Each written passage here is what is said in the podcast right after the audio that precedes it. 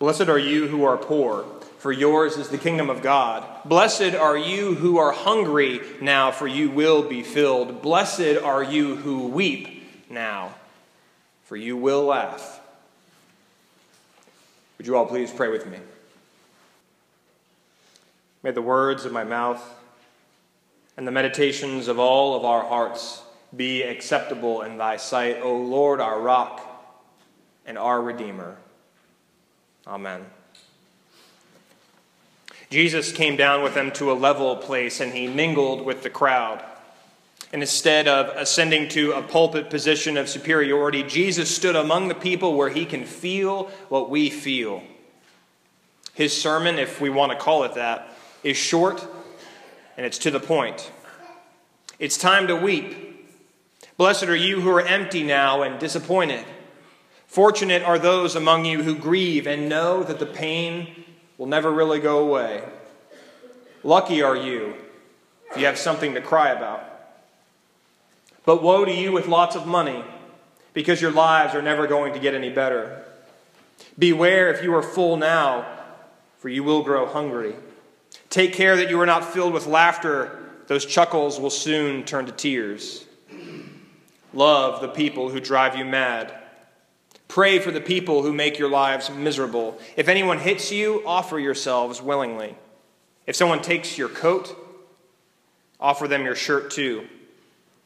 Give your money to the poor. Treat everyone the way you wish you could be treated. This good news doesn't sound much like good news to us. In fact, it sounds like bad news. If you're anything like me, you squirmed when Marshall read the words from Jesus. And if you didn't, maybe you weren't really listening.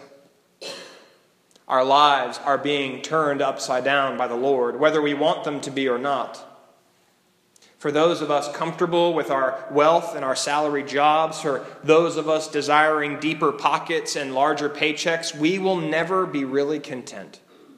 For those of us who are full from stocked refrigerators and overflowing gardens, there will come a time when we hunger for some, something that no consumption can ever satisfy.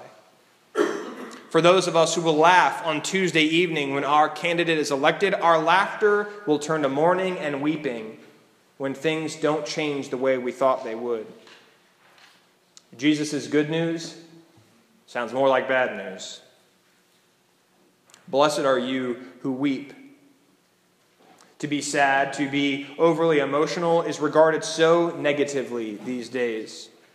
Many of us see tears as a weakness, a weakness that's supposed to be kept private and locked away. Maybe you don't know this, but I sing behind this pulpit when we have our hymns because I don't want you to see me cry. Because when we sing those great songs like Jesus calls us over the tumult or Precious Lord, take my hand, it takes everything in me to not keep the tears from flowing out. So the choir knows it because they can see, but I try to keep it hidden from the rest of you.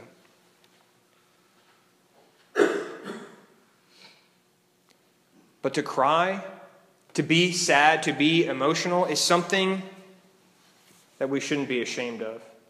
It takes great courage to weep, to open our eyes to the brokenness of this world and know that it can be better. So we might be satisfied with our lives at our moment. We might find that this world is full of emptiness and sadness and not really care. And if that's true, then the words of Jesus' sermon are not meant for us. But we might be unsatisfied with what's happening right now. We might be here in this sanctuary this morning because we want a dose of hope and reality in a world filled with despair and deception. Perhaps we believe and know that neither presidential candidate can or should be our Messiah. Maybe we are filled with grief over the Standing Rock tribe protesting against the principalities and the powers. Perhaps we are filled with sorrow after another black church in Mississippi was burned down to the ground last week. Maybe we cannot hold back the tears because this place reminds us of someone we've lost. If so, then the words of Jesus' sermon are meant for us. I've done a lot of funerals over the last few years here at St. John's. I'll be in the midst of something completely different when the phone will ring, and just the breathing on the other side is an indication that someone is dead. I'll talk with the funeral home about making arrangements. I'll schedule a time with the family, and we will try our best to faithfully weave together a service of death and resurrection for the dead. More than a year ago, two of our church members died a day apart, and their funerals were scheduled for the same day one in the morning and one in the afternoon. While meeting with both families, I asked them to share reflections about the person who died so that I might faithfully proclaim their lives from the pulpit. Both families said they wanted the services to be a celebration of life, and they asked me to focus on the good times. Now, I knew the man and the woman who died well enough to know that when the families asked me to focus on the good times, one didn't want me to talk about how the now dead man was estranged from his wife for years. And the other family, they didn't want me to talk about how the now dead woman lost her son years and years ago. At the time, I smiled and I nodded along, knowing full and well that life is messy and filled with sadness and shame and disappointment, even if they didn't want me to share it from the pulpit. And then, both families, completely independent of one another, gave me a Bible that belonged to the person now dead. In the days preceding both of their services, those Bibles sat on my desk in my office. Both were well worn, earmarked, filled with clippings, and had lots of notes written in the margins. The first belonged to the man, and when I picked it up, I flipped through the Old and New Testaments to read what he wrote about living a faithful life. In the margins were the dates corresponding when the text was preached about in church. There were question marks and exclamation points, and there were other scribbles that were impossible to decipher. And when I was moving through the New Testament, I nearly dropped the Bible in my lap. Because in big and bold letters in the margins were the words, wedding scripture. It was clear that this page had been read perhaps more than any other, as I could still see the depressions in the page from where his thumbs used to rest. And covering all the words on that page were the remnants of his teardrops. The second Bible belonged to the woman, and likewise I lifted it up to flip through the Old New Testaments. Hers was filled with countless lines under particular scriptures. Pages were earmarked with asterisks next to names and dates. There was a stack of obituaries tucked behind the back cover. I made my way through her Bible and stopped when I came to one of the most well known passages in the book of Revelation because I saw the name of her dead son in the margins. And next to his name were the words God will wipe away every tear from their eyes Death shall be no more, neither shall there be mourning or crying or pain. And covering all the words on that page were the remnants of her teardrops. We see tears and emotions and hunger and grief as weaknesses. But Jesus saw something far worse than weeping. What's worse is the dangerous deception of believing that our lives are secure and stable and perfect. Jesus would have deplored the bumper sticker reduction of life to, don't worry, be happy. Woe to us who feel too comfortable, too settled, and too blessed. For unlike many of us, Jesus saw the world for all of its cracks and its ugliness. And he walked toward the margins of life rather than avoiding them. And in so doing, he offers us something different, something strange, something unlikely, and frankly, something holy. You are blessed if you experience loss and feel the pain and cry your eyes out. Because one day, it might not be tomorrow, it probably won't be tomorrow, but one day you will laugh again, you will sing again, and you will rejoice. That's the promise of the good news that sounds like bad news. God promises us this hope, even though we don't know how it will happen, we only know that it will happen. For only God could come in the form of a baby, grow to preach the strange and upside down gospel, die on a cross, and then offer us hope in an empty tomb three days later. What some of us forget, perhaps because we cannot help ourselves from skipping over Good Friday straight to Easter Sunday, is that the disciples ran for fear and wept for loss of their friend. They had to go through the grief and the misery of a friend buried in a tomb. They had to spill out their tears and sadness before they could laugh on Sunday when death was defeated. Grief cannot be avoided, and it cannot be skipped over.